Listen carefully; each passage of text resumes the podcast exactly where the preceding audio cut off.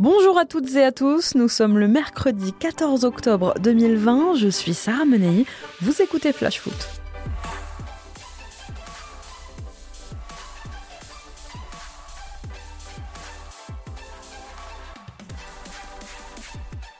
Dans un instant, un numéro 10 comme on n'en fait plus, Julien Ferret sera notre invité dans Flash Foot. On va parler bien sûr du stade rennais, on va parler de Reims aussi, mais avant ça, place à notre fait du jour. Mes frères et sœurs, la Ligue 1 revient bientôt, très bientôt. En attendant, la trêve internationale se poursuit. Elle s'achèvera ce soir avec des matchs internationaux un peu partout autour du globe. Les Bleus sont à Zagreb où ils affronteront la Croatie du Lillois Baradric ce soir. L'Italie de Marco Verratti est à Bergame où elle affrontera les Pays-Bas de Memphis Depay ce soir également.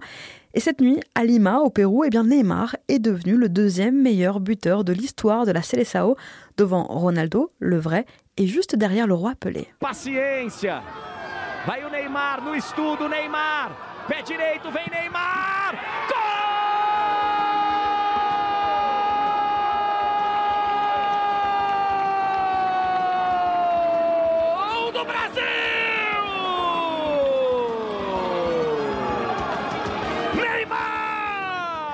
Inscrivant un triplé dans ce match comptant pour les éliminatoires de la Coupe du Monde 2022, Neymar a atteint la barre des 64 buts et il n'est plus très loin aujourd'hui du record d'oreilles pelées qu'il battra s'il inscrit encore 13 buts d'ici à la fin de sa carrière internationale. À 28 ans, ça semble plus que jouable.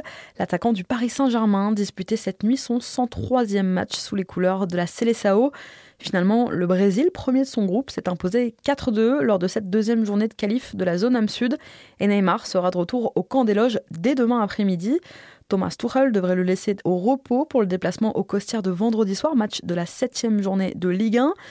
Celui qui a passé une mauvaise soirée en revanche, c'est Marquinhos, l'autre Parisien présent en sélection, coupable d'une mauvaise relance qui a permis aux Péruviens d'ouvrir le score en début de match. Il est sorti blessé un peu avant le quart d'heure de jeu. Le défenseur parisien aurait ressenti des douleurs à la cuisse gauche. Alors s'il est de toute manière suspendu pour le match à Nîmes, eh bien se pose quand même aujourd'hui la question de sa participation au match de phase de poule de Ligue des Champions contre Manchester United mardi soir. Allez, c'est mercredi et chaque mercredi, un des acteurs de la Ligue 1 passé ou présent est avec nous dans Flash Foot. Ses souvenirs, son parcours, son actualité. Aujourd'hui, c'est Julien Ferret qui nous fait le plaisir d'être avec nous. Bonjour Julien. Bonjour. Merci d'être avec nous dans Flash Foot. Quelques buts mémorables en Ligue 1 comme en Coupe de France. Un numéro 10 comme on n'en voit plus trop. Mais Julien Ferret, c'est surtout 338 matchs de Ligue 1 au compteur. Trois saisons à Nancy, trois à Rennes, quatre à Caen où vous avez porté le brassard de capitaine. Julien, vous avez mis un terme à votre carrière il y a un peu plus d'un an maintenant. Qu'est-ce que vous faites depuis? Bah, écoutez, pour l'instant, euh, je m'occupe euh, de ma famille. Euh, J'avais besoin de, de couper euh, vraiment avec euh, avec euh, toute la carrière euh, que j'ai effectuée. Il, il fallait, euh, je pense, faire un break. Voilà, j'ai re- j'ai retrouvé euh, un rythme beaucoup plus tranquille et, et je profite beaucoup de de mes moments en famille et et je commence à penser forcément à, à l'avenir et, et ça commence à se dessiner tranquillement. Vous avez vécu ce qu'on appelle la petite mort un peu du sportif, euh, Julien. Il y a eu ce petit coup de déprime après avoir arrêté ou pas? Euh, ouais, il y a eu un, il y a eu un coup de déprime, euh, un, un peu moins d'un, un peu plus d'un an. Euh, le mois de septembre et octobre de l'année dernière ont été, euh, ont été difficiles parce que euh, quand les enfants se retrouvent à l'école et euh, qu'on n'a plus l'occupation euh, qu'on avait avant, euh, c'est vrai qu'il y a, il y a des moments euh, difficiles euh, à se retrouver un petit peu, à se dire euh, ben, qu'est-ce que qu'est-ce que je vais faire. Donc ça a duré ouais, deux bons mois et, et après, il, voilà, il- après, après réflexion, trouver des occupations et commencer à, à regarder vers l'avant et plus trop vers, vers l'arrière. Donc il y a eu un peu ce moment-là, mais, mais c'est passé et, et aujourd'hui euh, ça va mieux, ça va bien et, et je suis content. Alors nous, on va jeter justement un petit, un petit coup d'œil vers l'arrière, un petit coup dans le rétro. Qu'est-ce qui restera, Julien, comme le plus beau souvenir de votre carrière? Euh, le plus beau souvenir de ma carrière, je pense que c'est euh, c'est la, la, la demi-finale qu'on avait fait en Coupe de la Ligue avec avec le Stade Rennais, où, où on avait gagné, il me semble 2-1 ou 2-0. Et c'était une ambiance incroyable à domicile pour pour après accéder à la finale. Malheureusement, on, on avait perdu cette finale, mais ce souvenir-là était était extraordinaire avec euh, une ambiance et euh, après le terrain envahi et, tout ça et c'était euh, c'était vraiment un super moment. Un regret dans votre Julien carrière, est-ce que c'est pas finalement l'équipe de France? Vous étiez aux portes des Bleus en 2010, vous aviez reçu plusieurs pré-convocations du temps où Laurent Blanc était sélectionneur après le mondial en Afrique du Sud, à une époque où il fallait repenser cette équipe de France pré-convocations qui finalement ne se sont euh, jamais transformées en sélection. Est-ce que c'est l'un des, regrets que vous avez aujourd'hui? Forcément, c'est un regret. C'est peut-être le, oui le, plus grand regret que, que, que je pourrais avoir. Euh, après, je, je pense que si euh, si on n'est pas sélectionné, c'est qu'il y a des raisons et que j'étais peut-être pas euh, assez bon et, et, pour pour y aller. Et euh, je l'ai euh, je l'ai entreaperçu. Voilà, c'était à, pratiquement à portée de main, mais mais c'est pas arrivé. Et je je le regrette, mais, euh, mais c'est comme ça. Julien, je vous ai présenté tout à l'heure en parlant un peu de la disparition du numéro 10 que vous étiez. Euh, Rick Almet disait le foot dépend du numéro 10. Il y a 20 ans, tout le monde voulait euh, jouer à ce poste, tout le monde voulait être 10.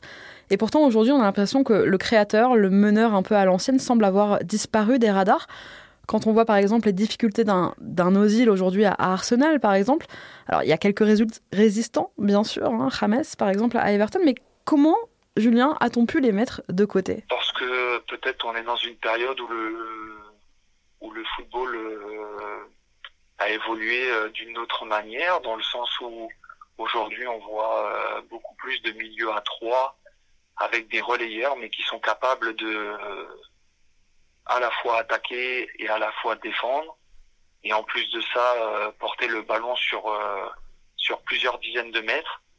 Et, et ça c'est pas le, on va dire le rôle atypique d'un numéro 10 que comme on, peut le on peut le définir euh, vraiment dans, ce que vous avez dit avant. Donc euh, aujourd'hui peut-être que ça a un peu disparu, mais, euh, ça reviendra reviendra peut-être. On leur demande quoi? D'être beaucoup plus physique, d'être fort en, en un contre un, d'être plus rapide aussi qu'avant? D'avoir parce qu'aujourd'hui le, le foot donc va encore plus vite qu'avant. Et, et, on a besoin, on a besoin de joueurs au milieu de terrain qui soient capables de de, de porter le ballon, d'aller euh, d'aller vite vers l'avant, mais aussi d'avoir un impact physique euh, pour défendre. Et c'est et c'est pas les caractéristiques d'un d'un numéro 10 à l'ancienne. Donc c'est pas étonnant. Mais, euh, mais c'est dommage. Il y en a qui qui arrivent, voilà, qui arriveront peut-être à, à revenir à cause de à cause de leur qualité et, et de s'imposer avec ses, avec ses, qualités différentes. Julien, on va parler un peu de votre ancien club, là où vous aviez à l'époque terminé votre formation avant d'y revenir en pro, huit ans plus tard, le Stade Rennais, bien sûr. En tête de la Ligue 1, aujourd'hui, au bout de six journées, ils, sont, ils ont 14 points, à égalité avec le LOSC, avec une meilleure différence de but. Vous continuez de les suivre euh, de près? Oui, oui, je suis attentif, euh, je suis attentif forcément à, à leur parcours. Euh, j'ai l'habitude de forcément de suivre euh, l'actualité de, des clubs là euh, où, où, je suis euh, où je suis passé. J'ai été formé là-bas, je, je suis breton et et, et j'aime ce club. Donc aujourd'hui, je suis très heureux de de ce qui se passe pour le club. Alors c'est vrai, il y a que six journées de jouer, mais euh, c'est dans la continuité de, de, ces deux dernières années avec leur euh, belle campagne euh, européenne en Ligue Europa il y a deux ans. L'année dernière, même si le championnat s'est arrêté, ils étaient en très bonne place. Et, et aujourd'hui, ils sont qualifiés en Ligue des Champions. Et ils sont premiers du championnat. Donc ça montre tous les efforts qui sont faits. Ça, ça montre que le club a passé, je pense, encore à un, niveau supérieur. Et, j'espère que ça, que ça va continuer pour eux. Pour la première fois, Julien, la musique de la Champions League va résonner à Rennes, comme dirait Thomas de La grande première au Roison Park, ce sera mardi soir face à Krasnodar. Alors vous, vous avez connu les années un peu plus compliquées du club où vous finissiez en, milieu, voire deuxième partie de tableau. Il y avait à l'époque, euh, on finissait 12e, 13e, il y avait peu d'investissement. Il y a eu cette deuxième finale de Coupe de France perdue euh, face au rival Guingampé en 2014. Alors ça vous fait quoi aujourd'hui de les voir à ce niveau, de voir ce changement de dimension du club? Je suis très heureux. C'est, euh, comme, je, comme vous l'ai dit avant, c'est, c'est mon club de cœur. Et je trouve que aujourd'hui, ils font un travail euh, exceptionnel et que euh, moi, les années, euh, je les regrette pas du tout hein, que j'ai passé là-bas. Alors c'est vrai, c'était c'était moins glorieux, mais, mais, on avait fait des belles choses aussi. Et, et aujourd'hui, le club a, a, bien grandi et, et, et je suis je suis supporter derrière derrière le club. Alors, il va y avoir un calendrier assez fou hein, pour les Rennais. En trois semaines, il y aura Séville, Brest, Chelsea enfin le Paris Saint-Germain en championnat avant d'entamer la trêve de novembre. Révélation de ce début de saison, c'est Eduardo Camavinga. Je dis révélation pour les non-suiveurs un peu du Stade Rennais. Ceux qui suivent le club savaient déjà depuis un, petit moment que ce petit allait euh, normalement exploser. Il a à peine 17 ans. Vous en pensez quoi, Julien? Ben, euh, je pense qu'il faut qu'il faut souligner le, la, la, formation euh, du Stade Rennais parce qu'il a été formé là-bas.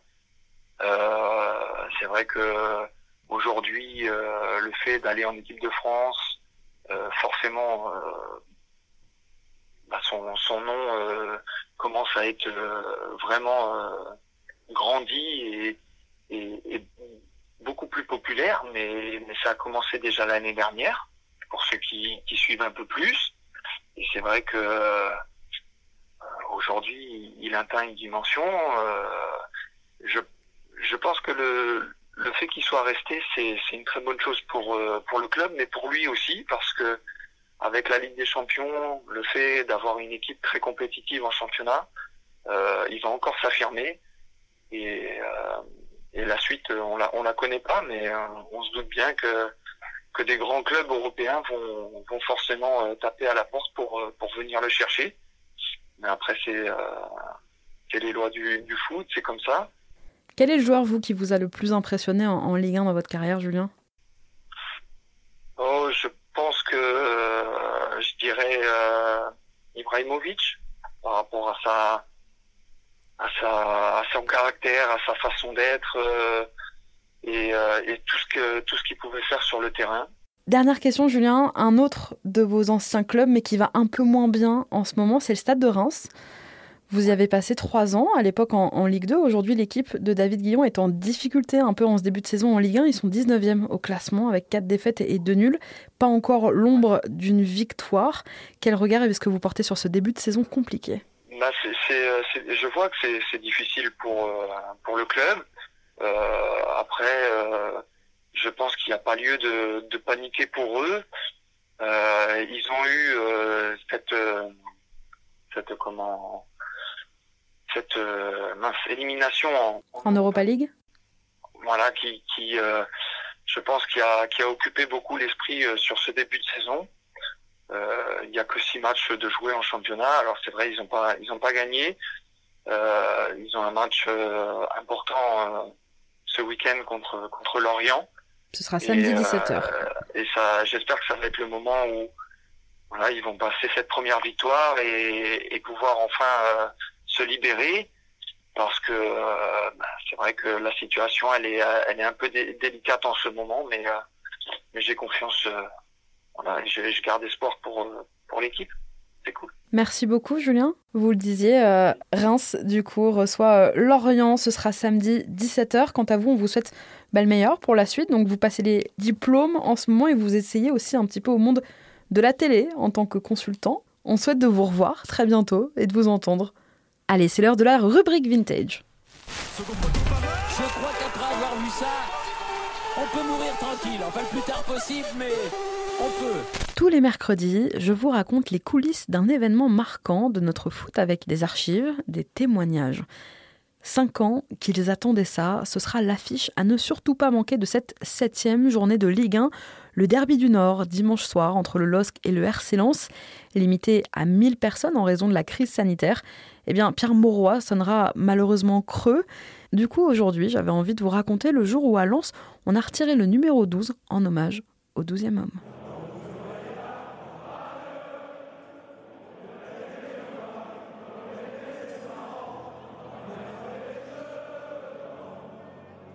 Vous n'avez peut-être jamais fait attention à ça, mais il n'y a pas de numéro 12 à Lens. Le numéro a été retiré de l'équipe en hommage à ses fidèles supporters.